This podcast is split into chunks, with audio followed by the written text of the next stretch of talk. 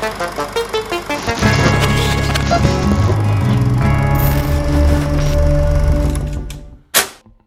Začína sa nová epizóda filmového podcastu Denníka Sme Vertigo. Z noviniek z našich kín vás čaká kombinácia hneď niekoľkých žánrov. Kvalitná, moderná, dynamická dráma z našej histórie, mimoriadne spracovaný domáci kreatívny dokumentárny film nominovaný na Oscara, ale aj netradičné spojenie romantiky, komédie a science fiction. Moje meno je Peter Konečný. A ja som Juraj Malíček, ako to už tak vo Vertigu býva, nezostaneme len v našich kinosálach. Zo streamovacích služieb sme pre vás vybrali tiež zaujímavú kombináciu žánrov, satirickú komédiu z prostredia americkej strednej generácie, japonskú drámu na tému starnutia populácie a problémov s dôchodkovým systémom, ale aj spracovanie skutočného príbehu o jednej láske, ktorá sa bohužiaľ skončila tragicky. Ste zvedaví na názvy všetkých filmov? Aj my začíname. Jurko, kedy si bol naposledy v kine? No včera, včera tesne v podstate pred večerom, e, tak na náhodu a bolo to nakoniec veľmi e, užitočné a veľmi výživné stretnutie, lebo to bol film, ktorý ma úprimne prekvapil. Dostaneme sa k nemu pod Generation najprv, ale začneme Bratmi, teda filmom, ktorým sa opäť vraciame do minulosti, do 50. rokov, do e, časov, keď v Československu definitívne zvíťazili Komanči ale nebolo to všetkým úplne povôli. Ja som na tomto filme bol pred dvomi dňami, čiže na tú otázku, keby si sa ma opýtal, kedy som bol naposledy v kine, tak by som povedal dva dní dozadu. Na novinárskej projekcii, kde som mal možnosť vidieť aj samotných tvorcov a niektorých hercov, ja by som film Bratia, o ktorom sa pomerne na Slovensku asi veľa nevie a je to veľká škoda, zaradil medzi tú veľkú štvorku, ktorá aktuálne tento rok mala premiéru, veľkú štvorku slovenských koprodukcií, československých koprodukcií a ide o film Úsvit, kde sa tematizujú 30. začiatok 40. rokov, potom film Bratia, kde sme v 50. rokoch, Muž, ktorý stal v ceste, kde sme v 60. a 70. rokoch a potom e, film A máme, čo sme chceli, kde sme v 90. rokoch, čiže máme tu veľmi dobré metodické príručky, ako to ja zvyknem hovoriť pre stredné školy v rozvíjaní sa dejepisu o 20. storočí v Československu. Aký máš na to pohľad? Je to dobrá štvorka na e, naberanie znalosti o tejto dobe a pochopenia, čo sa tu všetko dialo? Jasnačka, lebo konečne to je akoby štvorka, ktorá zaujíma nejaké jednoznačné stanovisko, ktorá v podstate aj kladie otázky, ale aj ponúka odpovede, respektíve ukazuje, že to, čo vlastne považujeme za históriu, sa rodí v nejak akoby v historickom kontexte, rodí sa v interpretáciách a vo vzťahu k bratom je to také veľmi akože svojrázne, lebo ja si bratov Mašinovcov, vlastne moja prvá zmienka o nich pochádza zo základnej školy z nejakej občianskej náuky alebo z takého čohosi, kde bratia Mašinovci boli v kontexte Československej socialistickej republiky, v ktorej som teda vyrastal, interpretovaní ako, ako veľkí gaunery, ako zastanci imperializmu, ako vrahovia, pričom išlo vlastne v kontexte doby o bojovníkov za slobodu, ktorí boli ochotní vziať do ruky zbraň a postaviť sa za vec, ktorej verili. A podobne teda ako ich otec bojoval proti fašizmu, tak oni sa rozhodli bojovať so zbraňou v ruke proti komunizmu. Je to akože neuveriteľný príbeh práve preto, že ako ukazuje, akože, aké dôležité sú ako princípy slobody a vôbec odhodlanie, taký ten akože, akože nesúhlasiť, nezatvoriť ústa, nezaradiť sa, ale akože stáť za svojimi ideálmi. Pre mňa to je akože veľmi silný príbeh. Sloboda, to je veľmi silná téma tohto filmu, inak perfektne spracovanej snímky v režii Tomáša Mašina, ktorý tá zhoda mien je však čisto náhodná, aj keď je tam nejaká veľmi vzdialená rodina, rodinné prepojenie v súvislosti s hlavnými hrdinmi a hlavnými postavami tohto filmu. O scenár sa postaral okrem iného Marek Epstein, ktorý má na sebou také filmy ako Šarlatán alebo výborný film Vestínu, ktorý myslím, že aj ty považuje za mimoriadne kvalitné dielo, alebo v prípade film Václav, ktorý mal tiež svoje nie malé ambície a nie úplne márne kvality. Čiže máme tu špičkového scenáristu, máme tu výborného režiséra, ktorý má za sebou filmy ako Tri sezóny v pekle alebo niekoľko dielov seriálu Ochránce, ktorý považujem za jeden z najdôležitejších českých seriálov za ostatné roky v súvislosti práve so školským prostredím. A máme tu taký dream team aj po tej hereckej stránke následne, kde sa prezentuje Oscar Hess, Jan Nedbal ako hlavní hrdinovia. Výborná je Tatiana Diková, bývalá Vilhelmová. Čiže máme tu opäť špičkové herecké obsadenie. To nemohlo ani si ani dopadnúť zle v tejto kombinácii. Myslím, že nie. A ja, ako mňa potešilo pre všetkým ako meno Marka Epsteina, ktorého vlastne som zachytil, keď akože nastupoval ako vychádzajúca hviezda českej scenaristiky a som strašne rád, že sa to v tom horizonte vlastne potvrdilo, že naozaj akože točí, alebo píše nebanálne príbehy a zároveň príbehy s obrovským diváckým driveom, respektíve, že vie vlastne, akože nechcem toto akože vzťahovať k Hollywoodu, ale vie proste predať príbeh aj prostredníctvom toho, ako atraktivizuje dej, ako sa vlastne sústreďuje na jednak psychológiu postav, ale aj na akciu, povedzme to akože normálne, otvorene, že sú to vlastne divácky vďačné filmy, ktoré ale zároveň nestrácajú hĺbku, teda nestrácajú ten rozmer, v ktorom o tom filme ideš z kina a proste premýšľaš. Utkve v pamäti a vraciaš sa k nemu. Jeden zo zásadných príbehov v novodobej histórii Českej republiky, ako si už spomenul, 5 mladíkov s pištolami prenasledovaní tisíckami vojakov sa v boji o život dotkne hraníc vlastného strachu a statočnosti. Tam sú isté momenty, kedy to naozaj vyzerá s nimi, že to nie je možné, aby sa z tejto situácie dostali. Tá dramatizácia v tomto filme nie je umelá a naozaj je to veľmi dobré zmapovanie tých reálnych udalostí, ktoré boli šialené. Keby to bol americký film na základe nejakého fikčného sveta, tak neverím tomu ani sekundu, že toto je možné prežiť, lebo to bolo taký obrovský tlak, také neuveriteľné situácie, kde to už vyzeralo každú sekundu na to, že sa musia vzdať, ale následne príde moment vyslobodenia z toho zajatia a to je možno aj téma, ktorú by sme tu mohli ešte otvoriť a to je kontroverzia samotného príbehu a to, ako rozdeľuje práve celý tento príbeh bratov Mašinovcov a celej tej skupiny, ako rozdeľuje aj českú spoločnosť v dnešnej dobe v súvislosti s množstvom obetí, ktoré po nich zostali. No, to je ako taký ten akože veľký problém, ktorý sa objavuje v mnohých filmoch je to ten problém, do akej miery ty e, nesieš zodpovednosť za systém, s ktorým spolupracuješ alebo e, pre ktorý participuješ. E, bratia Mašinovci sa totiž to dostali k zbraniam, to je myslím všeobecne známa vec, dostali sa vlastne k zbraniam prepadnutím policajnej stanice, kde v podstate postrelali miestnu posádku.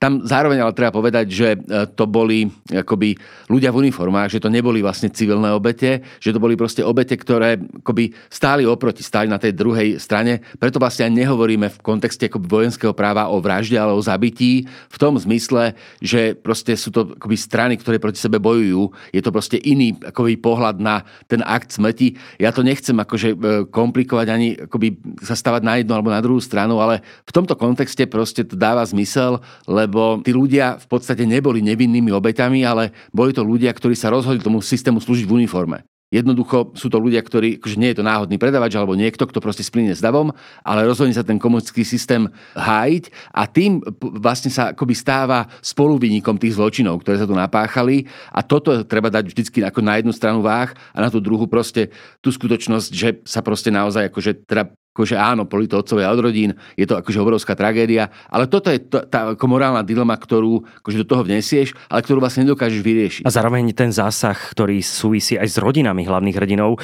ktoré si odnesli teda nesmiernu bolesť a nesmierne trápenie a skončilo to, nebudeme samozrejme prezrádzať ďalšie fakty, ale je to veľký boj za slobodu, e, niekedy, e, kde vlastne nezohráva žiadnu úlohu pre nich samotných to množstvo obetí a toho množstvo všetkého, čo po nich zostáva, pretože dôležitý je práve ten presah toho, čo oni chcú dosiahnuť, ako sa chcú zachrániť pred tým celým systémom. A toto je tiež možno rozdeľujúce v súvislosti s Českou a možno aj slovenskou spoločnosťou, ktorá tento film uvidí, pretože naozaj sa pripravte na akčný, surový, veľmi realistický film, ktorý má veľmi dynamické tempo na pomery československej kinematografie a je to film o hrdinoch, ktorí českú spoločnosť aj po 70 rokoch, ako som už povedal, stále polarizujú a myslím, že tento film možno ešte tú polarizáciu niekedy alebo v niečom prehlbí. Je to možné, je to možné, ale tam je to akože presne o tom, že teraz akože predstavme si, hej, že sa zmeníme na totalitnú krajinu. A každý z nás bude musieť urobiť nejakú morálnu voľbu, v ktorej alebo s tým systémom začne súhlasiť, začne vlastne akoby, akože nie spoluvinu za ten systém, nepostaví sa proti nemu, alebo sa nejakým spôsobom postaví, vyhraní príde o životné istoty, ale akože v mene hodnôt nejakých sa postaví na nejakú stranu, tú stranu si vyberie a tým pádom sa vlastne akoby odohrá tá morálna voľba, ktorá potom nakoniec môže proste doviesť sa až k takýmto akože situáciám. Ak by ten totalitný systém neexistoval, ak by nebol zločinný, tak takýmto situáciám jednoducho nedochádza. No a práve preto si myslím, že tento film je veľmi dôležitý na to citlivenie v tejto oblasti a pochopenie toho, tých krokov a tých e, všetkých udalostí, ktoré sú spojené s hlavnými hrdinmi a ich rozhodovaním v istých momentoch a čo všetko boli v istých situáciách ochotní a vlastne nič iné im nezostávalo. Museli to jednoducho v tom okamihu spraviť, aby prežili, aby tá cesta mohla pokračovať ďalej, pretože samozrejme oni unikajú a snažia sa dostať do západného Nemecka, snažia sa dostať do Berlína. No ale akože pozor, oni sa nechcú zachrániť. Oni chcú vlastne... Uh, uh, to je, akože toto je motív, že to, Ten že to nie je proste je, že oni chcú vstúpiť do armády, aby potom bojovali proste, proti totalitnému vieš, režimu vieš, proste, a chcú sa vrátiť naspäť. Hej, hej, Áno, tam je to... je strašne dôležité, je... že to, oni proste neunikajú tak, aby že proste zachránim si holý krk. Myslel som tak, že zachrániť sa v tých situáciách, aby mohli pokračovať no, ďalej v tej ceste, pretože to, jediná možnosť, dôležité. ako sa vymaniť, keď na vás mierí 6 zbraní v uniformách, jediná možnosť je v tom okamihu urobiť to zásadné rozhodnutie, inak by tá cesta nedávala zmysel a nedávalo by zmysel všetko, čo preto urobili. A takto sa treba s touto optikou na tento film pozerať. Ešte sme možno zabudli povedať, že scenár je voľnou adaptáciou knihy Barbary Mašinovej, ktorá sa volá Odkaz a ktorá bola vydaná v roku 2006. Neviem, máš tú knihu? Uh, nie, nie, nie, nie, ale akože takto, že o bratov Mašinovcov je pomerne veľa akože literatúry, tam sa dá aj vlastne akoby aj rozhovory sú s nimi, oni potom ako však akoby prežívali v emigrácii, takže to sú akože, akože živé akože historické postavy, ktoré ako zaujímavé skúmať práve v tých kontextoch tých vnútorných motivácií a tých svetov, ktoré akože povedzme, že, že mne, ja sa považujem za konformistu ako do veľkej miery, tak pre mňa sú fascinujúce, ale sú cudzie a ja sa proste bojím, že by som sa jednoducho zachoval v podobnej situácii z Babelo. O tom je tá akoby intenzita toho hrdinstva akože vzácnejšia alebo silnejšia, lebo proste akože dúfam, že v takej voľbe, akože v takej situácii nikdy nebude musieť byť.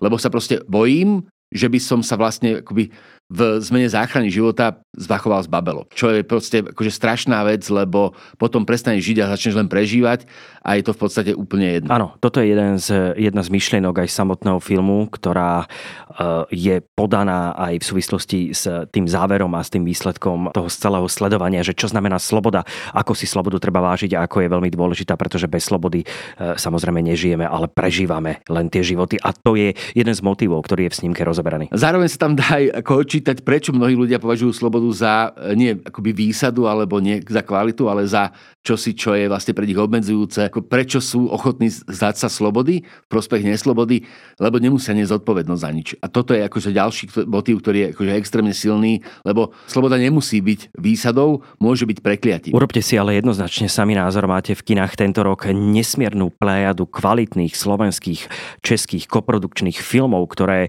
myslím, že takýto rok si ja v rámci domácej kinematografie ani nevybavujem, že by sme tu mali takúto nesmiernu kvalitu filmov, kde sa striedajú nielen témy, žánre, máme tu aj žáner science fiction, máme tu dokumentárne filmy, striedajú sa tu historické filmy, vyrovnávanie sa s minulosťou, máme nesmierne kreatívnu a tvorivú kinematografiu v tejto dobe a tento rok jednoznačne a podľa mňa patríme medzi veľmi dynamickú e, európsku krajinu v súvislosti s koprodukciami a treba tie filmy hlavne pozerať, pretože niekedy je veľmi smutno práve v súvislosti s tým, o čo sa my tu aj snažíme snažíme a výsledok v rámci návštevnosti tých filmov je niekedy nie, že zúfalý, ale je ani keď zavrem všetky oči, tak sa na tie čísla niekedy nedá pozerať. Takže nebojte sa domácej kinematografie a hlavne mladí ľudia. Objavte niečo, povypínajte Netflixy, začnite sledovať úplne nové veci a hlavne v kine, pretože toto je snímka e, koprodukčne, kostýmovo, v rámci toho, ako je nakrútená, ako sa pracuje fantasticky s kamerou, ako sa pracuje s výpravou. Toto je snímka, ktorej opäť svedčí veľké plátno. A je to ako symptom také akože globálne globálnej kinematografie proste dobré filmy môžu vznikať kdekoľvek. Akože nemáš tam ten pocit, že tomu proste trčí slama stopánok. Jednoducho, akože vyzerá to proste fakt ako film, ktorý proste, akože je to súčasná veľká produkcia. E, nie je tam nič, čo by bolo príznakom, okrem témy samozrejme, že ten film vznikol vlastne v relatívne malej európskej krajine. Toto už ale dávno neplatí, takto sa na filmy snáď už nedá ani pozerať. Dúfame, že už to prestávajú ľudia robiť. E, treba všetky tie predsudky odhodiť a vstúpiť do sveta kvalit kvalitnej domácej tvorby. Máte tu teda hneď niekoľko filmov a medzi nimi aj snímku Bratia, ktorú nájdete v kinách. Pani Mašinová, malujeme teď celý na pankráci. Něco jsem našel. Milovaná Zdeno, moje drahé děti, snad se k vám tento dopis dostane. Odešel jsem bojovat, kde jsi to vzal? Bacha! A svůj boj jsem prohrál. Poďme ale ďalej, zostaneme na domácom ihrisku. Budeme sa rozprávať o slovenskom kandidátovi na Oscara, o filme Svetloplachosť, ktorým sa na ihrisko domácej kinematografie vracia Ivan Ostrochovský. Ivan Ostrochovský samozrejme spolu s Pavlom Pekarčikom prinesli zaujímavý titul. Ivan Ostrochovský má za sebou snímky ako Koza služobníci, kde kombinuje takú tie dokumentárnu estetiku, dokumentárne postupy, kreatívny spôsob dokumentárneho filmu a zároveň hranej kinematografie. A toto je mu veľmi bytostne, exaktne s ním začína byť spojené aj v súvislosti s filmom Fotofóbia alebo Svetloplachosť, ako znie slovenský názov. Ide o snímku, ktorá mala slovenskú premiéru na cinematiku, svetovú premiéru mala na festivale v Benátkach, kde výrazne zarezonovala a práve teraz po nasledujúcich projekciách na ďalších festivaloch po svete prichádza snímka aj do slovenskej kinodistribúcie v rámci filmových klubov. No a ty si film videl, rovnako ako som ho videl ja. Ty si ho ale nevidel, myslím, v kine. Ja som mal ten zážitok aj spôsobom nekina a potom aj spôsobom kina, plus so zaujímavou diskusiou. Možno začníme ten tvoj pohľad na to, čo si očakával od Svetloplachosti na základe, čo si od toho, od toho filmu vedel a čítal a čo si nakoniec podľa svojho názoru dostal. Tak ja som čakal akože surový film z súčasnej Ukrajiny v tom zmysle surový, že teraz si nebude brať servítky pri zobrazovaní nelahkej situácie. Ten film sa odohráva vlastne v metre a je to vlastne film, ktorý skúma ako sa žije počas vojny v podzemí, odtiaľ ten názov Svetloplachosť. V metre, aby sme boli metre, presne. Povedal som, hej, hej, ja som ten film videl na filmologickej konferencii v Krpáčove, čo je akože náramne akoby dobrá akcia v tom zmysle, že tam sa stretajú filmoví teoretici a vždy tam majú aj tvorcov a proste niekto tam príde a práve tiež e, tam Ivan Ostrochovský bol a sme sa o tom filme rozprávali. Pre mňa je teda fascinujúce to, že je to taký ten akože insiderský rozhovor, kde v podstate sa rozprávaš akože inak ako e, na normálny rôznych diskusiách v tom zmysle, že ideš akože podstatne viac do hĺbky a, a tak. A e, čo mňa ako fascinuje, tak je taký ten akože rozmer, v ktorom ty si na jednej strane akože človek, ktorý je obdarený empatiou, ktorý je v podstate akože si človek v tom zmysle, že človečina, empatia, nejaké súznenie a zároveň si režisér, a teda demiurg, eh, tvorca, ktorý, a musíš proste balancovať medzi týmito akože dvoma polohami. Eh, nemáš čas niekedy na emócie, proste musíš eh, filmovať, aj keď je to akože veľmi ťažké. A toto je akože v tej svetloplachosti akoby veľmi prítomné to vnútorné napätie, ktoré z toho filmu ide, kde v podstate ty akoby cítiš to, veľmi ťažké rozpoloženie tvorcov, ktorí na jednej strane musia zostať akoby mimo, lebo sú filmári, a na druhej strane ty vieš, že oni v tom podzemí s tými ľuďmi trávia čas, že tam s nimi žijú a že jednoducho stávajú sa chtiac či nechtiac členmi tej komunity, čo je akože veľká vec. Ako Ivan Ostrochovský povedal, ľudia v poslednej dobe často fantazirujú dystopii, postavy v našom filme ju zažívajú každodenne. Predstavte si na, že 7 mesiacov zavriete svoje dieťa do pivnice na toto obdobie v paneláku a necháte ho tam spolu s vami žiť a bez možnosti vychádzať von. Je to veľmi silné. Ivan Ostrochovský a Pavlo Pekarčík prišli na Ukrajinu s humanitárnou pomocou na jar v roku 2022 a s prestavkami tu nakrúcaním strávili neuveriteľné 4 mesiace, kde boli priamo s tými ľuďmi, hľadali jednotlivé charaktery, hľadali s kým pracovať, niekedy dostali zlé odpovede, ľudia nechceli byť nakrúcaní, niektorí práve nakrúcaní chceli byť a zvolili práve tú líniu aj mapovania svojich životov a práve tie dve detské postavy, tí dva detskí hrdinová chlapec a dievča sú mimoriadne zaujímaví práve na ten storytelling toho priestoru, pretože sú úplne iní ako tí ostatní. Oni tú vojnu vnímajú úplne inak a zároveň to detstvo ani to dospievanie nezastaví žiadna vojna a tie decka chcú sa dostať samozrejme von, ale žijú si aj v tom podzemí tie priateľstvá, tie vzťahy, možno nejakú začínajúcu lásku, napriek tým všetkým obmedzeniam, ktoré v tom metre sú. Je to absurdné, ale oni raz možno na toto obdobie budú spomenúť ako na šťastné detstvo. No to, to, je, to úplne neviem, či s tebou no, môžem súhlasiť. no práve to je na tom akože paradoxné, že ty máš vlastne,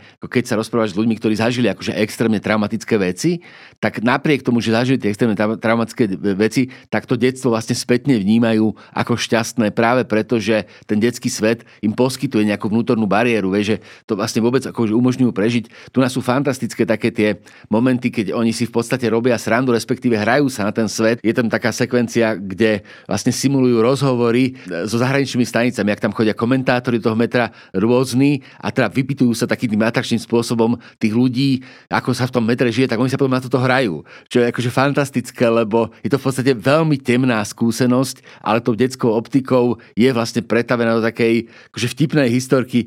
To, a toto je čosi, čo akože, akože ma fascinuje. Taká tá, akože naozaj, že detská pružnosť. Vieš, že takéto, že nech proste zažívaš aukoľvek tragédiu, tak ten detský svet vlastne a, a je, proste, je strašne ako intenzívny ale proste dokáže to spracovať nejakým spôsobom tak, že s tým akože vôbec akože dokáže žiť, lebo povedzme si pravdu, že oni majú ako zarobené na traumy do konca života. Práve na festivale v Benátkach reagovala aj porota na niečo podobné, ako ty hovoríš, pretože ocenili Svetloplachosť ako veľmi originálny a krásne odpozorovaný film. Nejde tu však o žiadne úboho podané vojnové kliše. Práve naopak vidíme spôsob, ktorým sa ľudské bytosti a hlavne deti učia vytvárať nový spôsob života. Je v ňom nádej, taká radosť z malička maličkosti, ako napríklad občasný luxus môcť na tvári pocítiť slnko. A to je tiež nádherne nakrútené. A keď už sme pri tom nakrútení, tak to, aké kamerové postupy boli použité pri tomto filme, je veľmi definujúce, pretože ide o kreatívny dokumentárny film, ktorý využíva štilizované roviny, čiže niektoré momenty sú samozrejme dramatizované pre tie okamihy, ale zároveň tie decka sa správajú veľmi prirodzene v tom prostredí a vytvára sa z toho taká tá veľmi šikovná, múdra réžia, kedy využívate jednotlivé detaily na to metaforické symbolické rozprávanie, hráte sa s tieňom, hrom so slnkou, hráte sa s tými vzťahmi, hráte sa s kostýmom, kedy jedna z hlavných postav má takú zvláštnu čapicu, kde má uši, ktoré sa vedia otvárať jedna druhé, jedno druhé a vytvárate z toho zrazu úžasnú tému hry v tom priestore, ktorý akoby tú hru vôbec nepredpokladal a neuvítal a bola nemiestná a zrazu sa to úplne zjemný, zlučti celý ten príbeh. To sú tie nádherné detaily, ktoré vedia dobrí dokumentaristi vytvoriť a máme tu dobrú školu nových dokumentaristov. Stále sa hovorí o tom, že jednou z výkladných skríň, aj keď teraz to už platí aj pre hranú kinematografiu, je stále tá dokumentárna tvorba a kreatívny prístup ku dokumentu ako k takému. To je zase fascinujúce to, že vlastne nevieš, kedy sa dívaš na dokument a kedy sa dívaš na hrané pasáže. Je tam, tak, tam krásne postavy, krásne figurky v tom, lebo samozrejme ten film nie je, deti sú akoby nosnou témou, ale nie je to len o nich. My sledujeme aj akoby ďalšie príbehy ďalších figúrok a niektoré sú akože fascinujúce. Ten potulný spevák, respektíve ten pán, ktorý tam uviazne s tou gitarou a ktorý tam balí tí, tí, tí, akože, tie dávy. Ako, Snaží sa ich očariť. To je akože, akože neuveriteľné. Ono je to... A zase, akože, keď si človek uvedomí, že o čom ten film je, že čo sa vlastne deje vonku, čo sa deje vnútri, tak je to v podstate film o neuveriteľnej prispôsobovosti akoby ľudskej, akoby, eh, akože nášho druhu. Nechcel by to znelo temne, ale že máme v sebe taký ten akože švábovský rozmer, alebo taký ten krysý rozmer, ale v dobrom to myslím, že dokážeme prežiť vlastne čokoľvek a dokážeme to prežiť akože takým tým spôsobom, že ako nestrácame nádej, lebo to, že oni tam vlastne v tom metre môžu spolu fungovať, že tam vlastne sa to akože nerozvráti úplne spoločensky alebo sociálne, tak to je ďalšia vec, ktorá je dôležitá. Samozrejme, sú tam policajti, akože tam stráže založené, ale zase to funguje ako nejaký taký autonómny systém, ktorý si vlastne vytvára vlastné pravidlá, čo je zase akože z môjho pohľadu akože skvelá vec, lebo akože sme pozitívni jasnačka, lebo ja, si, ja ako mám ako problém s depresívnymi filmami a Svetloplachosť je v podstate depresívny film, ale pre mňa bolo zaujímavé to, že som tam mohol nájsť ten motív. Ale do tej depresie prichádza to slnko, ktoré presne, sa tam objaví presne, presne. a ten motív e, tej radosti sa tam prejavuje práve cez tie detské postavy a to je dôležité, lebo samozrejme máme tam aj dospelých hrdinov, ktorí sú snímaní z rôznej perspektívy, zažívajú svoje vlastné problémy. Už len tá predstava toho, že keď som sa s Ivanom Ostrochovským a Pavlom Pekarčikom rozprával na cinematiku, tak tam boli zaujímavé momenty, že ako dlho tam tí ľudia naozaj boli, koľko tam bolo veciek, ktoré e, na počet ľudí, tisíc, vyše tisíc ľudí, ktorí boli v tom metre. Žiadna že, sprcha, žiadna sprcha, sprcha, že to je veľmi, veľmi náročné po každej tejto stránke. Asi neviem niektorú takú tú logistiku tej hygieny úplne ani predstaviť v tom priestore. A ak vás práve svetloplacho Markos zaujala a chcete si ju pozrieť, aby som bol veľmi rád, keby sa z toho nestal festivalový film, ale aby kritická masa bola práve tá, ktorá si tento film nájde aj mimo festivalového diania, pretože e, vás môže naštartovať potom k sledovaniu ďalších filmov, možno aj práve od tejto dvojice, pretože majú za sebou snímku Zamatoví teroristi, ktorá mala premiéru v roku 2013, ktorú pripravovali a režirovali spolu s dokumentaristom Petrom Kerekešom a ktorý bol tiež ocenený v tomto prípade na festivale Berlinale. Čiže máme tu fakt kvalitu kvalitu, ktorú treba oceniť. Máme tu aktuálne novú vládu a ja si myslím, že toto sú filmy, ktoré by všetky všetci členovia a členky novej vlády rozhodne mali vidieť minimálne tieto dva filmy, ktoré sme teraz spomenuli, pretože sú veľmi dôležité aj v súvislosti s pochopením domáceho umenia a kultúry, toho, čo sa tu deje a hlavne s citlivovaním sa v niektorých oblastiach a rozhodne si myslím, že by to nikomu z nich neuškodilo práve tieto dva filmy vidieť. Čo myslíš? že si optimista. Akože, akože ja tu mám byť za toho, za to, byť za toho veselého, ty tu máš byť za toho proste akože za toho, ktorý... Ja tak teraz sme si vymenili úlohy, ako drží to akože pevne na zemi a ja tu mám akože ulietavať a teraz si uletel akože úplne absurdne asi, akože, ako bolo by to super v takomto ideálnom svete. Ja im aj kúpim kde, lístky normálne. Kde ľudia akože, no... Ako VIP sála, vie, že nech všetkých tam dáme. Obávam a... sa, že by to bolo úplne jedno. Možno by, možno by aj zaspali. Tam je, tam je, ale tam je iné, akože keď si, keď si hovoril ten akože kontext toho vnútorného, vnútornej dynamiky, toto je vlastne film, pri ktorom oceníš, že plátno neprenáša pachy. Toto je čosi, na čo som tam akože ja rozmýšľal ako veľmi intenzívne. Je to ako dobrý motív. Ale toto, a... mi, toto mi akože asi ani nenapadlo, že by som na, sa na to takto mal pozerať, ale nie, akože ja som... rozumiem, čo chceš povedať. Hej. Nie, lebo ja, ja som si to akože predstavil, lebo aby som to prijal práve akože tým ľuďom na to citlivenie, trebárs, aby, aby malo aj tú možnosť, hej, že posadí ich, áno, akože tie vládnu celý do, do, tej, do tej sály, ale pustiť im to aj spách prachmi, nech si to proste na chvíľočku zažijú a myslím, že by sa ako veľa postojov by sa proste akože zmenilo, ak by si mal tú osobnú skúsenosť s tým vlastne, čo sa deje. Keby to bol možno film z 50 60 rokov a 70 kedy vznikali Smelo Vision a Odorama a ďalšie technológie v súvislosti s pachovými kinami možno, ale samozrejme tento film má úplne iné presahy a úplne inú dôležitosť, ktorá nie je umelá, ale je absolútne čistá a pravdivá. A som veľmi rád, že tu máme tvorcov, ktorí sú ochotní pre nakrúcenie filmu aj nesmierne riskovať, zdať vzdať sa nejakého pohodlia a ísť veľmi intenzívne do filmového diela, kde je veľmi neistý výsledok, ale nakoniec sa z toho veľkého množstva nakrúteného materiálu, ktorého bolo naozaj veľmi veľa, podarilo urobiť veľmi zručný, veľmi kvalitný film, ktorý nás reprezentoval v zahraničí a máme tu ďalší vývozný artikel na celý tento rok, ktorý bude hovoriť o Slovensku ako o krajine, ktorá má mimoriadne zaujímavú aj dokumentárnu kinematografiu. A vzhľadom na ten atrakčný rozmer, na tú tému, na to, kde sa to odohrávalo, ako to je spravené, tak e, akože nebudeme príliš optimistickí, ale minimálne do tých nominácií by sa to podľa mňa mohlo dostať. Než medzi tých 5 filmov, ktoré vlastne, akože kde sa ako bude rozhodovať. Oscar to asi nezíska, ale akože keby sa to, to dostalo mohlo... do prvej peťky v rámci hej. nominácií, inak ja by som bol veľmi rád, keby táto kategória mala 10 nominácií, mm-hmm. tak ako má hlavná kategória. Je mi to troška nefér voči práve tej uh, medzinárodnej, uh, kedysi sa to volalo cudzojazyčná kinematografia, hey, hey, hey. sa volá medzinárodná, že by tam kľudne mohlo byť 9-10 filmov ako v tej hlavnej kategórii a tam by sme potom z tých všetkých, myslím, 70 nominácií v rámci jednotlivých krajín mali možno väčšie šance. Ale akože to, ako, ako podľa mňa vzhľadom na tému, vzhľadom na spracovanie, spracovanie, tam tá šanca je, lebo ten príbeh nie je ako depresívny, vieš, že vlastne, akože je to proste akože dráma a všetko. Hlavne ale, je to veľmi dôležitá téma. Ale nejde z toho bez nádej, vieš, že ako toto, má, toto môže mať Akadémia rada, rada, že proste akože zobrazuješ a všetko, akože jasnačka, ale nie je to tá chandra, proste neostane tam, akože zažil si niečo intenzívne, je to hlboké a všetko, ale nemáš ten pocit proste márnosti, ano. čo je akože dôležité. A je to myslím, že aj téma, ktorá je veľmi vnímateľná, navnímateľná a citlivujúca aj pre členov a členky Americkej filmovej a televíznej akadémie. Držme si palce a držme palce aj tvorcom a držme palce Slovensku, aby sa mohlo dostať možno konečne do prvej peťky práve v rámci nominácií v medzinárodnej kategórii na budúcoročné Oscary, ktoré budú reflektovať rok 2023. Že hovor sa dokina na svetloplachosť, kým sa premieta. Да. Нет, Зайка, там сильно стреляют, мы не пойдем. И тебе тоже было страшно, Никит? Ага. Ого, ого. Почему их интересовал именно первый день? Почему не второй, почему не пятый? Я сама не знаю. Thank you.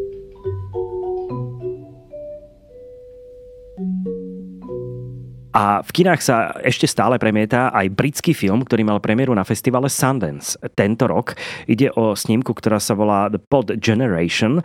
Režia scénár Sophia Bartz, ktorá má za sebou Madame Bovaryovú v rámci filmového spracovania, alebo film Cold Souls, Studené duše. A teraz prichádza do slovenských kín prvýkrát v rámci svojej tvorby. Myslím, že toto je len tretí celovečerný film, venovala sa krátkometrážnej tvorbe a práve Pod Generation je taká veľká snaha priniesť priniesť kreatívny film kombinujúci nie niekoľko žánrov, pretože tu máme aj troška komediálnu rovinu, máme tu futuro science fiction rovinu, ale máme tu aj zároveň niečo, čo sa týka vôbec romantiky a vzťahov medzi ľuďmi, ktoré majú v budúcnosti, vraj nie v ďalekej, jednu možnosť byť úplne inak realizované v súvislosti s potomkami, ako sme na to zvyknutí v dnešnej dobe. Poďme teda povedať, čo sa udeje v prvých 15 minútach tohto filmu v súvislosti s jedným zvláštnym vynálezom, ktorú majú možnosť využiť ľudia, ktorí sa rozhodnú mať deti, ale tak trocha inak. Samotný svet je vykreslený veľmi zaujímavé, lebo je to proste naša budúcnosť. Naša budúcnosť, kde akože trendy, ktoré vidíme dnes, už sa stali akože masovými, už sú vlastne všeobecne s prijatou normou. Jednou z tých noriem je treba zdravé stravovanie, kde e, jedna z prvých hlášok hovorí o tom, ako, ako citlivuje svoje žalúdočné baktérie, ako e, si budujú nejakú inteligenciu tie baktérie, ako akože rozkladajú ne, lepšie nejaké enzymy. E, samozrejme je to vegetariánsky svet, ktorý akože ohľadu plný vo, voči ako prírode, ale príroda tam má atrakčný rozmer. Hlavný hrdina je botanik, hlavná hrdinka pracuje v nejakej takom veľkom konglomeráte. A oni Aj proste... ten byt je troška botanická záhrada hey, v istých ale... momentoch, ale myslím si, že to nebolo úplne prepálené po stránke nie. tých technológií. Nie, Prišlo nie, nie. mi to pomerne uveriteľné na to, že takto to už niektorí majú teraz, presne, podľa mňa. Presne, a to, že to presne. bude o 30 rokov, tak to je myslím, že dosť jasné. Že a máš tam kyslíkové bary a proste e, máš tam miesta, kam si ideš ako v meste do prírody posedieť. Zároveň, zároveň existuje ešte kde si akoby ako divočina, ale je to taký akože svet, v ktorom si vážime veľmi trvárs akože rastliny, ale keď máme možnosť, tak ich nahradíme hologrammi, lebo do toho mesta sa nehodia. No a proste v takto nastavenom svete tu sledujeme proste mladý pár, ktorý sa rozhodne mať dieťa. A majú teda možnosť to dieťa urobiť ako starou cestou alebo novou cestou v takom externom vajíčku. A v podstate oni no, sa ako najprv rozhodujú. Troška že... si zabudol ešte povedať to, že prečo sa ponúka táto možnosť. Je to dané tým, aby ľudia nevypadli z pracovného procesu, aby mohli stále fungovať ďalej, aby ich e, hlavne teda hlavnú hrdinku nezaťažilo to tehotenstvo v súvislosti s prácou a mohla ďalej pracovať a to dieťa vyrastá práve v tej špeciálnej kapsule. Ale aj, aj vlastne tam ide o odstránenie utrpenia akéhokoľvek spojeného s bolesťou, spo, proste taký ten, že animálny, e, animálna podstata, podstata ľudského života je tu v podstate akože redukovaná na nejaký akože proces, ktorý je externalizovaný. Krásny je moment samotného počatia, kde my vidíme proste spermia vajíčko a vlastne e, rodičia sa dívajú na tento proces v telke a ako fandia. Mne sa to zdá akože veľmi bystré, ale čo ja musím povedať akože pre mňa, ten film ma naozaj akože prekvapil v tom akoby zmysle, že som odhodlaný, videl som ho len raz doteraz, takže sa bojím vynášať akékoľvek súdy, ale tú emociu, ktorú som ja zažíval permanentne počas toho sledovania, bolo také tiché nadšenie, ktoré prepukalo v až takú akože oslavný rozmer práve preto, že veľmi vyhovalo rytmus rozprávania a zároveň to, že nemal som pocit, že ten film sa snaží byť príliš sofistikovaný. Furt sa mi zdalo, že oni chcú predovšetkým baviť, že tam bola proste, že, že to bol proste dobrý nápad ako na komédiu, lebo oni proste riešia také tie veci, že ako krmiš vajíčko a takéto proste, akože až, aj situačné gegy, ale zároveň je to spojené s takým, akože ako vidíš, že akože oni akoby premýšľali spolu s filmom, že mali ako zápletku a keď to písali, tak sa nechali tou zápletkou viesť, do akej miery to je pravdepodobné, do akej miery to je nepravdepodobné, že napriek tomu, aké to je bizarné, nepôsobí to umelo, pôsobí to veľmi uveriteľne a strašne sa mi tam páčil rozmer ľudskosti, ktorý tam je, že máme tu, funguje tam AI, treba, už je AI absolútnou súčasťou akože spoločenstva, nie je nevyhnutne zlé, možno je zlé, nevieme, váhame a v tom filme je to tak, ale krásny akoby, rozmer vo vzťahu k nám ľuďom je, že nájdeme si svoju cestu. Akože nech je to akokoľvek, že nech nás ten vonkajší svet akokoľvek akože spútava alebo nám ponúka akokoľvek možnosti, tak my si vieme si nakoniec vybrať dobre a volíme si správne a zachovávame. Proste akože akože nie, že aj alebo ako technológia nás zmení, ale že my poluštíme technológiu. To sa mi, to sa mi akože veľmi páčilo a preto na to idem znova cez víkend, aby som mal odstup a aby som si to mohol akože ešte lepšie premyslieť, lebo myslím si, že ten film je veľmi, veľmi akože bystrý. Dokonca som si vymyslel takú teóriu, v ktorej je Sophie Bartz, dcerou nepriznanou veľmi slavného filozofa Rolanda Bartesa, ktorý teda síce akože deti nemal, ale toto je možno taký jeho, že skryté dieťa, ktoré načítalo otcovú filozofiu a nakrútilo film. Akože viem, že to je absurdná, akože toto je čistá fikcia. Môj vlastný to ktorý som si, akože ktorý som si vymyslel, ale sa mi to strašne mi to krásne spája, lebo tie mená, proste, akože okamžite som rozmyslel, lebo však Roland Barthes má aj niekoľko veľmi zaujímavých stratí o kinematografii a ja už, jak som taký, akože, jak si viem vytvoriť vzťahy, a kde nie sú, tak ja som tam proste videl tú filozofiu, čo sa mi zdalo neuveriteľné. A tá snímka, m, pre- ja nezdielam úplne tvoje Jasné, nadšenie. jasné, v ja pohode. som tuto troška viac kriticky v súvislosti s tým, že mal som pocit, že oni sa žánrovo nevedeli rozhodnúť, čo vlastne chcú nakrúcať a dali dokopy veci, ktoré nevždy fungovali na tej minutáži, ktorá je skoro dve hodiny a mal som pocit naberania istých scén, istých motívov, istých dialogových pasáží, istých sekvencií, ktoré boli naberané len v súvislosti so samotnou minutážou a prišlo mi to ako pretiahnutý jeden diel Black Mirror, taký priemernejší diel Black Mirror, kde práve tá minutáž je ustrážená do tej hodinky a presne funguje to, čo fungovať má. A tuto išli s dielom seriálu, ktorý, samozrejme, nie je to Black Mirror, ale ako by išli s dielom seriálu do kinodistribúcie so snahou ponúknuť viac aj v rámci tých žánrových presahov a toho, že chcú o niekoľkých témach naraz rozprávať s istou mierou satíry, irónie a s takým poukázaním na to, ako to v budúcnosti môže dopadnúť a vyzerať a či sme na to už teraz my pripravení ako ľudstvo a či tá otázka toho predstaviť si to, že zažívame to isté, čo hlavní hrdinovia a hrdinky v tomto filme, je pre nás akceptovateľná. Že či si vieme predstaviť, ako by sme sa správali v tomto prostredí, v tomto priestore, či by sme súhlasili so všetkým, čo moderné technológie prinášajú, ako nás budú často otravovať, kedy ich budeme vypínať a hlavne, čo z moderných technológií sme ešte ochotní skutočne využívať a či sú nejaké hranice, za ktoré by sa nešlo. Ty si vieš predstaviť, že takéto niečo v budúcnosti, ak by to bolo, koľko ľudí, myslíš percentuálne, by to využilo v súvislosti s tými Eh, deťmi? Vieš čo, toto, toto je akože hodne. Ako, ako veľa. A bolo by to tak, akože dalo by sa to robiť aj veľmi dystopicky, veľmi temne. Ale mám pocit, že by to bolo... Lebo, lebo to je presne ten rozmer, ktorý podľa mňa si uvedomíš akože v dlhšom trvaní. Ja nemám príliš rád vieš, sériu Black Mirror, lebo sa mi zdá, že ona tie sci-fi zápletky v podstate redukuje na nejaký jeden, dva rozmery, aby si to oste odčítal, aby to bolo tomu mainstreamu prístupné a aby si urobil nejaký ľahký záver. To, z tohto sa proste pre mňa nedá urobiť ľahký záver, čo považujem za akoby podstatu science fiction, že kladie otázky, nedávať nevyhnutne odpovede. Preto ma to proste viac ako bavilo ako ktorýkoľvek z dielov Black Mirror.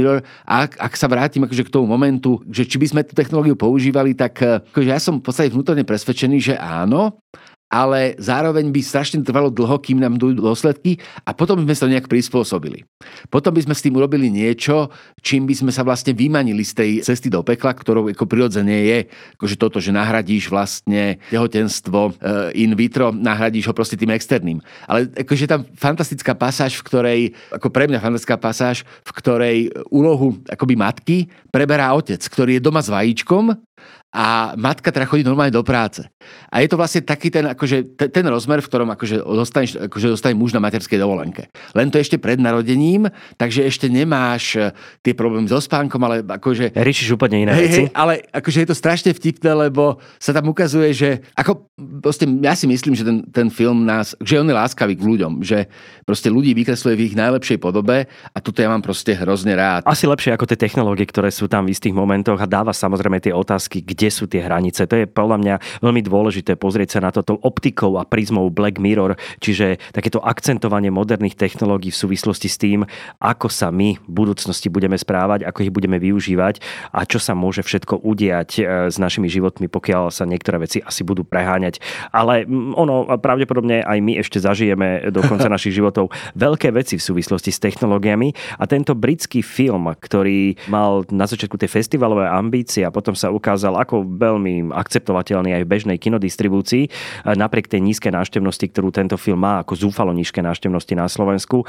A to je pre mňa záhadou, pretože ako náhle, priatelia, vyberajte si filmy, ktoré majú vždy málo divákov v kinách, jednak vždy platí to, že sú zaujímavé, ale na druhú stranu, keď už toto nedokáže osloviť, e, tak máme tu niečo zvláštne v spoločnosti a treba tu zapracovať na tom jednoznačne filmovom vzdelávaní, pretože e, ja teraz nechcem adorovať Jasné. tento film, pretože práve naopak mám k nemu viac výhrad ako potešujúce povzbudzujúcich správ v súvislosti s pozitívami toho filmu, ale zároveň si myslím, že ide o science fiction feel good movie, ktorý vám celkom otvorí mysel v niektorých témach a nekončí úplne záverečnými titulkami a má ten presah, eh, že môžete skúsiť ešte rozmýšľať o ďalších témach, ktoré ja mám, ten film otvára. Ja mám k tomuto takýto, ja to často používam, ale že príliš dobre na mainstream príliš dobre na mainstream, ale zase nezaujímavé z hľadiska tej alternatívy alebo artového sveta, lebo ten film aj bol uvedený na nejakých festivaloch a tam aj akože zožal nejaké úspechy, ale proste ja som bol v kinosále sám, samo jediný, čo je super, lebo som tam nikoho ne, ne, nerušil v momentoch, keď som prešiel v nejakých pasážoch takého naozaj že hlasného smiechu,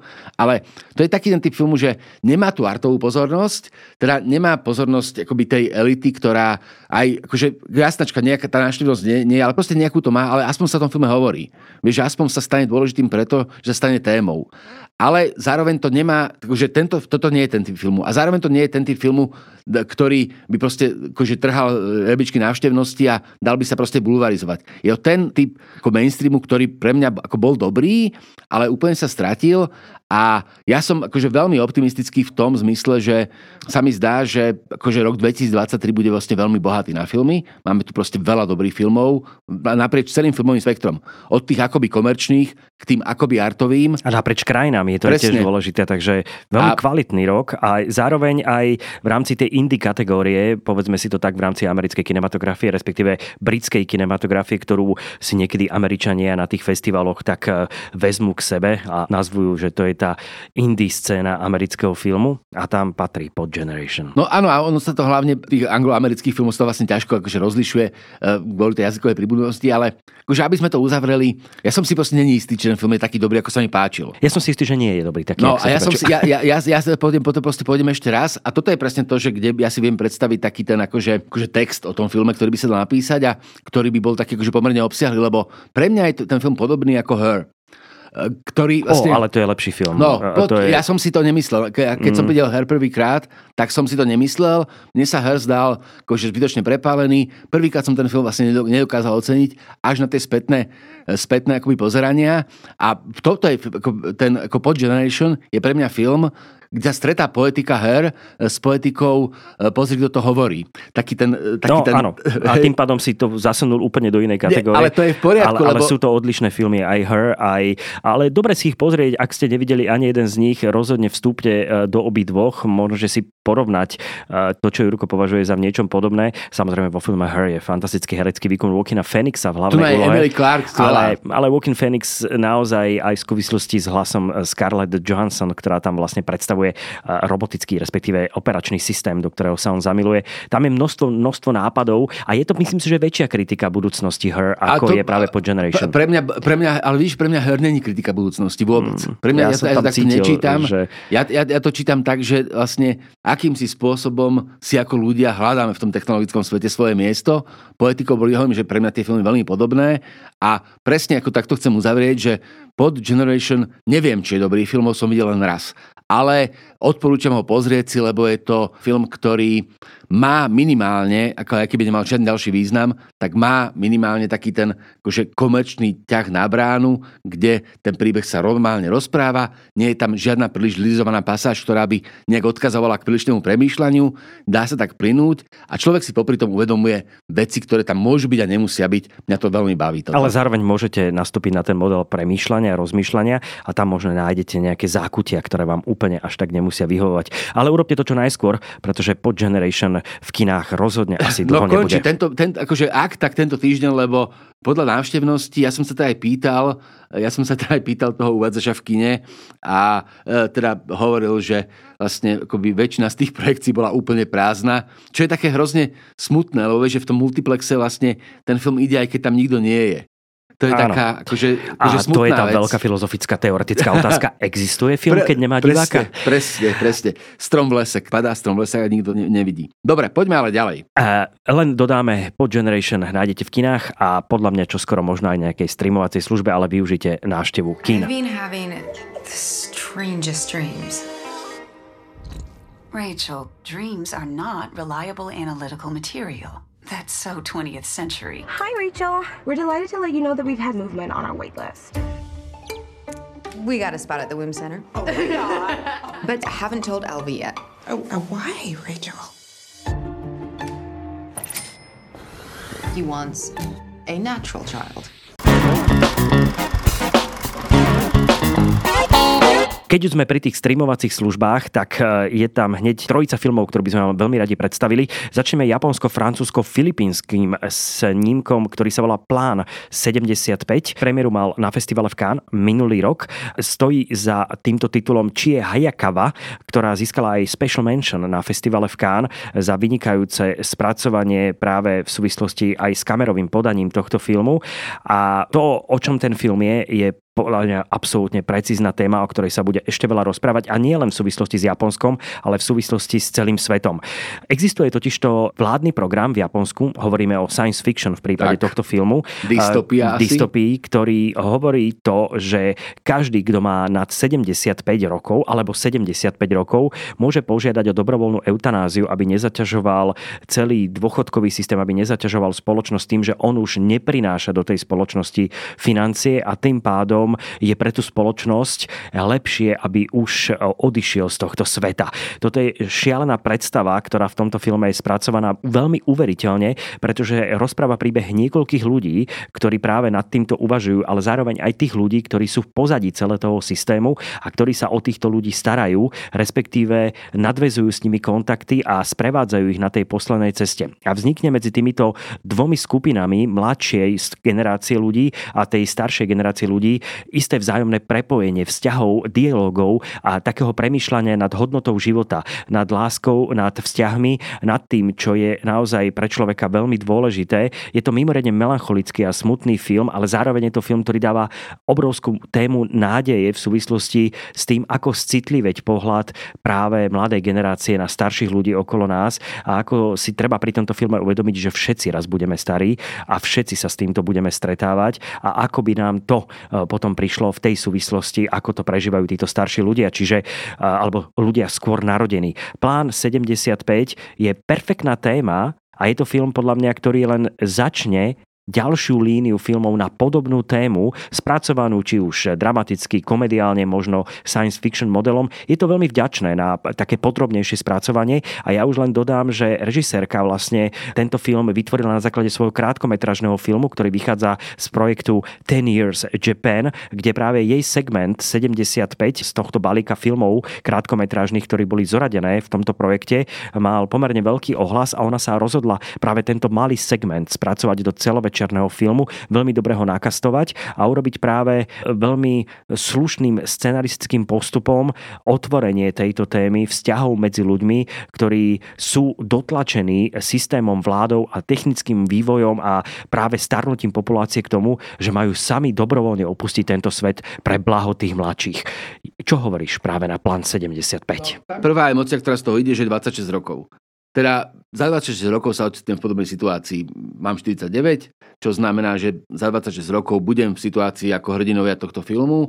A akože pre mňa to je mimoriadne taká akože, ako bolestná téma, lebo akoby eschatologické záležitosti a akoby ako strach alebo vôbec vzťah smrtia vzťah k starým ľuďom, to je čosi, čo ja akoby riešim dlhodobo a akoby aj to také akože, akože zaťažujúce.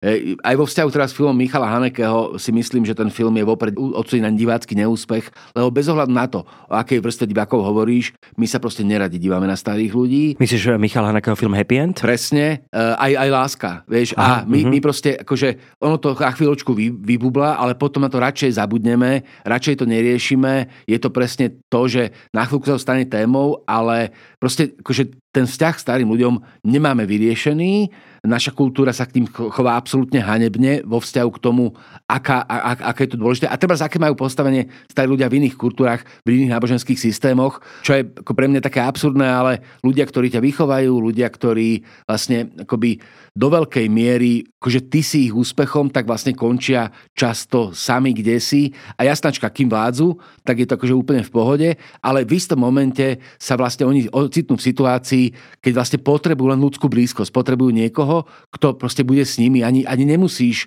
akoby, ani nemusíš nič hovoriť, len si s nimi v miestnosti alebo drží ich za ruku, to v tom je krásne ukázané, potrebujú, proste potrebujú starostlivosť, akože prítomnosť. Alebo telefonické rozhovory, ktoré sú Presne. v tom filme veľmi dôležité, cez stretnutia a ten pocit toho, že aby sme možno len doplnili, tento film nie je úplne o starnutí, ale tento film je skôr o dôležitosti toho, že človek sa chce pohybovať v spoločnosti ľudí, aj keď možno nemá šťastie na rodinu, alebo tú rodinu nikdy nechcel mať, je sám, ale zároveň je pre neho veľmi dôležité. Vlastne to, že zostarolej vlastne obrovská zhoda okolností a šťastia a náhod, ktoré umožnili človeku dožiť sa istého veku a dobrovoľná eutanázia, ktorá nie je túto podmienená, lebo to sme možno ešte nedoplnili, Jasne. toto nie je podmienené tým, že tí ľudia odchádzajú práve za týmto účelom, pretože sú chorí, alebo im je to veľmi náročné prežívanie, majú obrovské bolesti. Nie, tí ľudia to robia len preto, že vláda ten program vymyslela a požaduje od nich, že by to mali urobiť. Zároveň ich majetok sa potom šialeným spôsobom rozdeluje, potom je to celé, celá tá téma toho, že e, tá nádej, že si nikto nezapamätá, že sme tu boli a že sme niečo urobili pre spoločnosť, tak práve toto je jedna z tém, ktorá úplne presakuje z filmu Plán 75. Tá nádej o to, že každý život má svoj zmysel a toto je niečo, kde e, sa naráža na to, prečo vlastne žijeme. Ten film sa snaží nájsť to nejaké pozitívum a aj skončí vlastne pekným spôsobom, že má istým spôsobom happy end ten film, čo však akože nejak nezmierňuje závažnosť tej témy. Akože keď ideš na, na, navštíviť niekoho doma dôchodcov, tak je to vlastne akože temný obraz, kde vlastne akoby sa zastavoval život mimo času návštevy pracovných hodín, čo je akože, akože pre mňa to je hrozné, lebo akoby naša civilizácia nás tu vedie, vieš, taký, taký ten individualizmus, také to vlastne, že áno, máme tých rodičov, ale kam sme, teda ja už žiaľ teda nie, ale a kam sme ich upratali a nahovárame si, že nás nepotrebujú, ale že im možno je samým lepšie, ako keď boli s nami. Je to presne ten obraz, keď máš malé dieťa a to malé dieťa, ono sa hrá v miestnosti samo. Ty mu nevenuješ pozornosť, ale v tej miestnosti si s ním. Ono je úplne v pohode, lebo tam vieš, že tam niekoho má. V momente, keď tam necháš tú kameru len, že ideš od toho preč, tak to dieťa ostane nervózne a, a proste kvalita života sa znižuje. A toto je čosi, čo je pre mňa také, akože fakt si myslím, že proste my toto neradi vidíme. Ten film je hrozne dôležitý, ale upozorňuje nás na jedno z našich ako veľkých civilizačných zlyhaní a to je to, kam sme vlastne posadili starobu, ako sme vylúčili, vlastne, vylúčili akože starých ľudí z, akože zo sveta a ako sme ich vlastne akože v, v takej viere, že akože zaslúžia si oddych tak sme vlastne ich urobili neužitočný. Presne tak. A e, zároveň samozrejme my tu vieme a tušíme, čo na streamovacích službách často pozeráte. Chcete si oddychnúť v zmysle jednoduchých vecí. Vidíme, čo je najsledovanejšie. Bohužiaľ, často sú to dosť pekelné veci, ale skúste práve citlivieť v nejakých oblastiach. Nie je to jednoduché pozeranie v zmysle témy, ale myslím, že ten film je urobený s veľkou ľahkosťou a nie je depresívny. Pre mňa osobne ten film dáva nádej, ako si povedal, lebo je o nádeji ten film. Toto nie je snímka, pri ktorej máte pocit toho, že ju chcete vypnúť každých 5 minút, ale práve naopak veľmi jemným, citlivým jazykom citlivuje spoločnosť na túto tému a hlavne to, že je umiestnená v Japonsku je veľmi dôležité, pretože Japonci tento problém riešia dlhodobo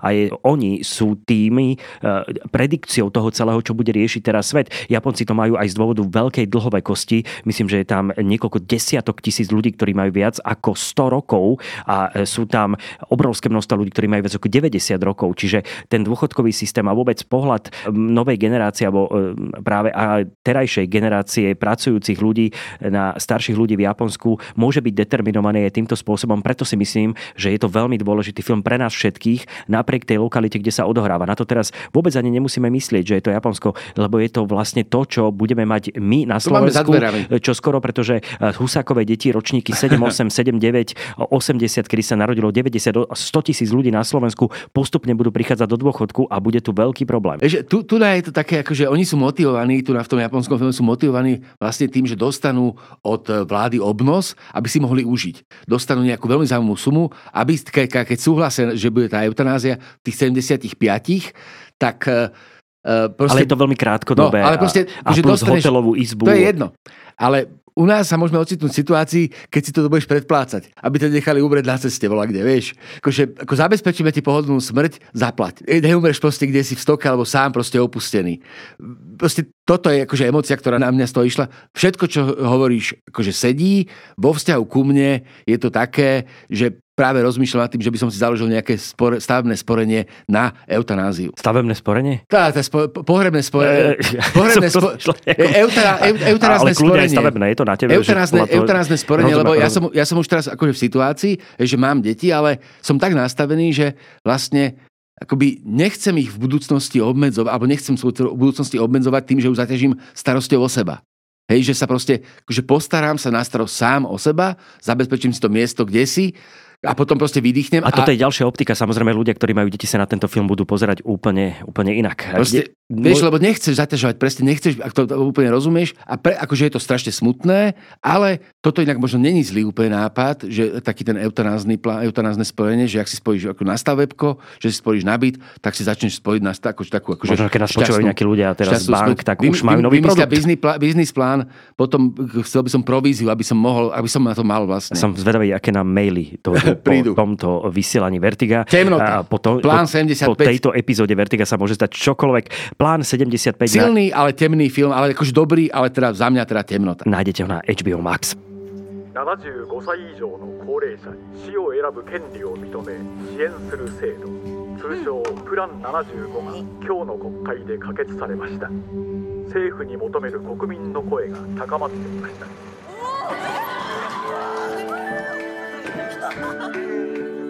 万が一お気持ちが変わられたらいつでも中止できます。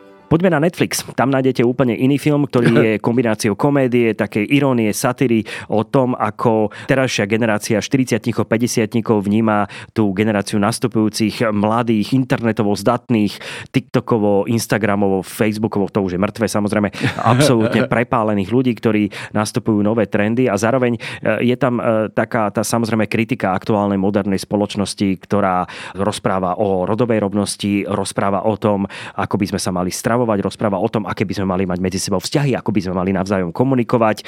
No a máme tu príbeh troch e, kamarátov, ktorí mali veľkú spoločnosť, ktorú predali, veľkú firmu a následne každý žije už také tie vlastné životy. Samozrejme stále sa stretávajú a hlavný hrdina je taký ten, ktorý chce byť pravdovravný aj vtedy, keď sa to nie úplne nehodí, ale chce poukázať na niečo, čo mu spoločnosti úplne nevyhovuje a to je také hejtovanie všetkého toho akoby moderného, čo prichádza. Toto je môj najväčší problém tejto snímky, ale poďme sa na to pozrieť aj z tvojho pohľadu. Samozrejme, Old Dads je e, snímka, ktorú nájdete e, starí fotrovia, alebo aký je ten český? Tak nejako, s- myslím, starí rodičia, alebo si starí fotrovia. Starý Ono to fotrovia, nájdete ho na Netflixe, je to americký film. Poďme sa e, pozrieť ešte troška bližšie aj na ten pohľad toho, že ako ty vnímaš takúto kritiku modernej doby a modernej Vieš spoločnosti. čo, práve, že ono to bolo podľa mňa veľmi ako dobre spravené v tom, že tam sa ukázalo, že nie svet má problém s týmto starým frflošom, ale ten starý frfloš má ako problém so svetom. Že jednoducho odmieta Ty si to tak zmeniť. prečítal, lebo Hej, ja som hej, mal hej. troška problém s tým, že mi to prišlo také, že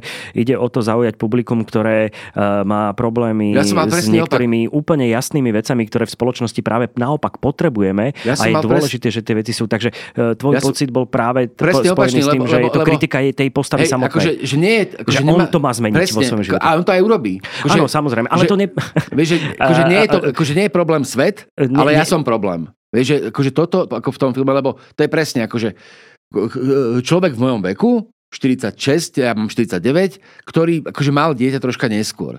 Ale prepáč, že ja len do, ale neplatí to samozrejme pri všetkom. Máme tu agresivitu detí, ktorá je vysvetľovaná spôsobom, že je to normálne, ale vidíme tam extrémnu formu násilia. Čiže máme tu kritiku, ktorá je tak preexponovaná v súvislosti s niektorými postavami, že nie je úplne... Stáva sa potom samozrejme stereotypnou, pretože samozrejme, že výchova detí, ako je aj tam povedané, že keď sa stretnú dospelí ľudia, o čom neotvárať témy, tak jedna z tém je o to, ako vychovávať deti, druhá je náboženstvo a tretia je politika.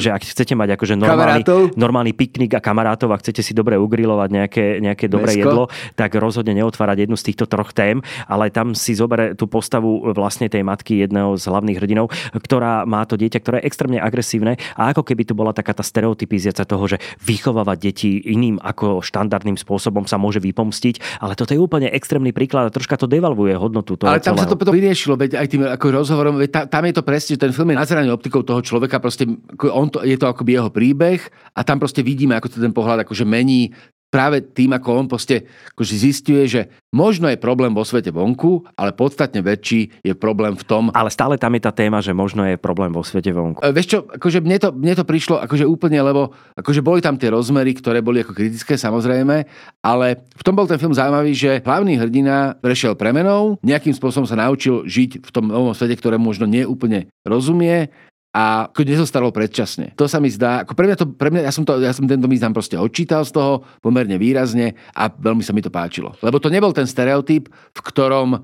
presne je to také a viem, čo, na čo narážaš, že je proste akože kam to všetko speje. Takéto nezmyselné to... vyplakávanie, hej, ktoré hej, nie je úplne... To tam nebolo a v tom ale strašne prišlo veľa tej kompozičnej motivácie chovania postav, ktorých chovanie je niekedy postavené len na tom, aby sa ich charakter v rámci príbehu o to viac ešte preexponoval. Prišlo mi málo pravdepodobné, že by sa niektoré scény udiali v tej podobe, ako je to vidieť v tomto filme a skôr to chce podať tú tému, ale takým tým prehnanejším spôsobom v istých momentoch. Neprišli to niekedy akože pre prepálené, že by sa správal tak, ako sa správal v istých no, momentoch, že by to ale, nedokázal naozaj ustrážiť. No, eh, lebo... ale, no ale tam je presne to, že, akože, že či to je proste len mrzúd, alebo to je nejaká diagnóza. Vieš, že tam je proste akože presne tento problém, že tam zaujímavý motiv ako vzťahu s jeho otcom. Zaujímavý motiv vzťahu s jeho otcom, E, ktorý sa objavil na chvíľočku, ale je tam veľmi dôležitý, lebo on proste chce, aby jeho syn bol, teda syn, aby, aby s každým bolačkou neplakal a proste taký akože drsoň. A zároveň sa ale ukazuje, že to môže byť proste celé inak. Dnes sa ten film zdal vo vzťahu k tomu, čím je, veľmi progresívny, tak to poviem. O režiu, scénár a hlavný herecký výkon sa postaral Bill Burr a snímku All Dates nájdete na Netflixe. So why don't you just go on Twitter and go share this story where you're the hero? What's up, party people? You happen to check that new joint from Little Baby? Come on, pound it out. It's okay, thanks. What? He's Fleek. Oh. Fleekity Fleek. All right, you two lock it down. We gotta impress this dude. Change happens faster than when you were young. This company is now a gender neutral, carbon neutral 21st century lifestyle brand. Na HBO Max ale nájdete film, ktorý sa volá Gabi Petito Story a toto je veľmi premárnená príležitosť. Ide o veľmi nešikovne, bohužiaľ, spracovaný televízny film, ktorý, ako som sa dočítal, tak to nebolo ani úplne realizované so súhlasou rodiny, e, ktorá súvisí s celým s týmto príbehom. A je to e, film na základe skutočných udalostí o Gabi Petito, ktorá sa zamilovala veľmi uh, intenzívne a nešťastne do extrémneho žiarlivca násilníka, téma toxického vzťahu domáceho násilia, ktorá sa bohužiaľ skončila veľmi tragicky pre hlavné postavy a hlavnú postavu úplne. A je to udalosť, ktorá sa odohrala pred pár rokmi. Je to veľmi, veľmi čerstvá záležitosť. Sledovala to vtedy celá Amerika, pretože už sa používali množstva záznamov, ktoré z toho boli, či už to boli policajné vypočutia, ktoré boli urobené priamo na diálnici, kde policajti zastavili auto s našimi dvomi hlavnými hrdinami, ktorí sa do seba zamilovali a v istom okamihu sa rozhodli ísť na štvormesačnú púť po Spojených štátoch amerických vo svojom aute a spoznávať Spojené štáty americké a počas tej púte sa stála jedna veľmi, veľmi hrozná tragická udalosť spojená s hlavnou hrdinkou. Tora Birch je skvelá herečka, ja mám veľmi rád, e, ona, ona je akože fajn, podľa mňa bystrá, šikovná, všetko. Toto je vlastne režisérsky debut a neviem proste, čo ty myslela, ale dopadlo to veľmi zle. Pre mňa to dopadlo zle z jedného jedného dôvodu. Potvrdzuje sa v tom stereotyp, že škaredý chlap je divný.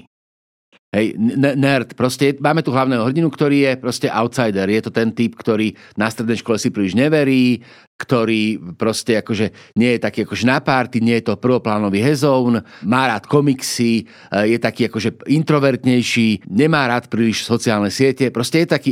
A v tom filme je vlastne vykreslený, že to sú vlastne všetko symptómy nejakej duševnej choroby, ktorá ho vlastne akoby... Čo, čo je ako podľa mňa ako veľmi nebezpečné posilnenie stereotypu, že niekto, kto akože nepríjma mainstream, je v tom filme automaticky vykreslený proste akože ako nebezpečný potenciálny zabijak. Toto je čosi, čo je akože podľa mňa veľmi akoby, problémové. Ja som teda ako za tých nerdov, hej, že vlastne je to proste chlap, ktorý dostane babu, o ktorej ani nemôže snívať a nevie sa s tým vyrovnať. Mám pocit, že to je akože nezmysel, lebo automaticky sa ukazuje to, že ak ty nie si plitký mainstream, tak si zakomplexovaný, povrchný, nechcem byť vulgárny v podcaste, ale chuj, tak tu je proste ten problém, že tento stereotyp tej akože inakosti, ktorá je tu proste zobrazovaná ako potenciálne nebezpečná, je čosi, čo proste akože, ako mám pocit, že nás vracia späť o akože mnoho rokov, lebo ten problém citlivania je práve v tom, že tých ľudí, ktorí sú povedzme, že nemainstreamoví, tak ich práve nevylúčuješ. Tento film proste robí z tohto proste iného chlapíka, proste robí z neho psychopata. Áno, ale toto mne osobne neprišlo ako najväčší problém tejto snímky, pretože keď si to porovnáš s tými originálnymi údajmi a všetko, tak ono je to vlastne tak, ale... E, no tam... nie je, práve, vieš, lebo, lebo to, to, je akože zaujímavé, že... Myslím vizuálne Vizuál, teraz. Ale, ale, ale, vlastne, ale ten, ten hlavný hrdina vlastne on mal ten filmový obraz, vlastne to, to robí akoby ten film proste to zjednodušuje, to ten filmový obraz je to, je strašne. To, a to je bohužiaľ ten televízny postup a to spracovanie, ktoré prišlo veľmi rýchlo a s podľa mňa dobrými úmyslami ukázať odčítanie toxicity vzťahu, hlavne cez tú jej kamarátku, ktorá poukazuje na to, že veci nefungujú, nie sú dobré, aby sa o tom rozprávali oveľa viac, že je to veľmi dôležité pre ďalšie ženy a dievčatá tento film aj v tejto nekvalite možno vidieť v tej súvislosti, ako čítať niektoré jasné signály, ktoré nie sú úplne dobré v súvislosti s vlastným vzťahom vzťahom, ktorý ľudia majú a že kedy to treba zastaviť a kedy to začína byť veľmi problematické a nepokračovať v tom ďalej napriek tomu, aké ťažké to rozhodnutie môže byť. Toto je veľký plus práve tejto témy aj v tomto nie úplne podarenom a dovolím si povedať, že výrazne nepodarenom spracovaní, ale prečo vlastne sme tento film vytiahli v súvislosti e, s, so streamovacou službou HBO je fakt, že ho veľa ľudí si môže práve kliknúť kvôli sile tej témy a práve je dôležité, na čo majú byť pripravené v súvislosti s tým samotným spracovaním spracovaním. A ako si spomínal, Tora Birch eh, debutuje a podľa mňa si zobrala na svoje plecia veľmi náročnú látku, ktorá prišla pomerne skoro po tých reálnych udalostiach a v tomto spracovaní je to úplne, že nevyšlo v súvislosti s tým, sa, sa, sa ako to... to mohlo dopadnúť. A nemyslím si, že herecky to nebolo vôbec akože nezvládnuté. Toto mi neprišlo, že nezvládnuté. Prišlo mi to nezvládnuté s tým takým jednoduchým prvoplánovým pohľadom na niektoré veci a takým ťahom na bránku. Aj minutáž toho filmu je veľmi nízka, ako by si neverili v tom, že by to mohlo mať e, širšie rozprávanie v súvislosti s tými charaktermi a tým vzťahom, ktorý mohol byť prepracovanejší s tým spracovaním. Takto mi to prišlo no, ako to ďalšia dokumentárna línia, akých máme v rámci kriminálnych príbehov na streamovacích službách obrovské množstvo, kde sa skladajú rôzne typy príbehov cez e, kamery policajtov, Instagramové videá, nejaké výpovede kamarátov, ale už sme to tu mali miliónkrát v súvislosti s inými prípadmi a chyba mi tu akákoľvek originalita a nejaké precíznejšie spracovanie toho samotného, samotného príbehu, ktorý má, má čo povedať v dnešnej dobe, lebo je tam množstvo presahov v súvislosti s tým, čo zažíva množstvo ľudí, ale zároveň v tejto podobe to nemá tú No nie, lebo sa to banalizuje, lebo vlastne v podstate ako hlavný hrdina od začiatku vykreslovaný ako psychopat a vlastne hlavná hrdinka je od začiatku vykreslovaná ako hlúpania, ktorá to nevidí. A toto je proste ako, akoby problém, lebo akože ty, že žiješ v toxickom vzťahu, si presne akože... E, hlúpania, ona je zamilovaná a, a vždy Jasnačka, pri, tom, ale, pri tom zamilovaní ale v tom hlavne filme... ženy vidia toho muža tak, ako ho stretli prvýkrát, prečo ho milujú, vracajú sa... Sk- e, to sú ako tie základné modely toho citlivenia v tejto oblasti. Toto, to je v poriadku, to... len tam ide o to, že tá postava tej hlavnej hrdinky je v tom filme natoľko plocho zobrazená, že v podstate tam chýba akýkoľvek proste konflikt, lebo tam od začiatku je jasné, ako dopadne. Hej, že ten film, akoby, ako podľa mňa, to naozaj tú tému domáceho násilia strašne banalizuje, lebo ukazuje, že je strašne ľahko očítateľná. Pričom mám pocit, že práve to citlivovanie je dôležité preto, že, že, že vlastne akoby my väčšinou vzťahujeme k vínu k sebe za toto a nie vždy to proste na mieste. Ale tam a... sú pasáže, ona práve stiahuje vinu k sebe. No veď to, presne, že... no veď a, toto a to, to je to, čo je problém. Mm, ono by sa to ale mohlo takto udiať. Aj sa to vlastne v tej scéne, e, myslím, že v prípade toho policajného zastavenia bohužiaľ tak aj udialo. Tuto by som bol veľmi opatrný v rámci hodnotenia. Tu ja mám skôr problém s tým filmom po tej stránke, ako je ten film urobený, ako je nakrútený a ako je scenaristicky podaný, pretože tá plochosť nie je v konkrétnych sekvenciách, tá plochosť je v celom tom filme vo veľa, veľa veľa, momentoch. Ale máte možnosť si to samozrejme overiť, nájdete snímku na HBO Max. I know you don't see it, but like most of the time he's like a really great guy. Mm. So I was thinking that we hit the road and we just see what happens. Yeah. I'm sharing our trip with the world. Why would the world care about our trip? What's you guys' names?